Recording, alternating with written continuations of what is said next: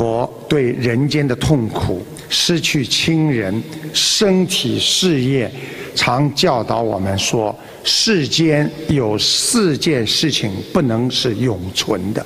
所以佛陀早就在两千五百年前就告诉我们了。所以我们要好好的学呀。佛陀说：“有常者必无常啊！你只要觉得这个世间还有这个世间可以长久的，实际上就是不长久的。世间任何事情都是在变化当中，身体生老病死，山河大地成住坏空，哪有一件事情是长久的？第二，富贵者。”必不久。大家想一想，不管你大富大贵，有一天一定会衰败，而且富不过三代。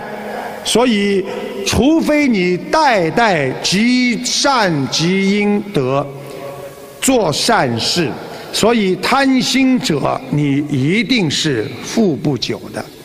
第三，会合者。必别离，我们六亲眷属在一起时间长了，一定会分离和失散。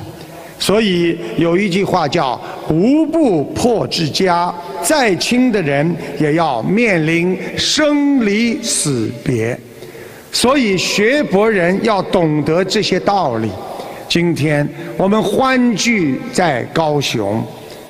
开完法会，我们大家就散了。所以要珍惜今天的因缘，要好好的善待众生。佛陀说的第四点是：强健者必归死。不管你多年轻、多健壮，你再长寿，从出生你就与死相伴了，被死。亡威胁着每一天，所以要在有生之年，我们要解决身后大事，则生亦安，死亦安。在这里，我们要向比我们走出前一步的各位法师们，因为他们已经注重到生死大事，所以他们在学佛路上比我们走得早。在为我们做出的更好的榜样，我们也感恩他们呢。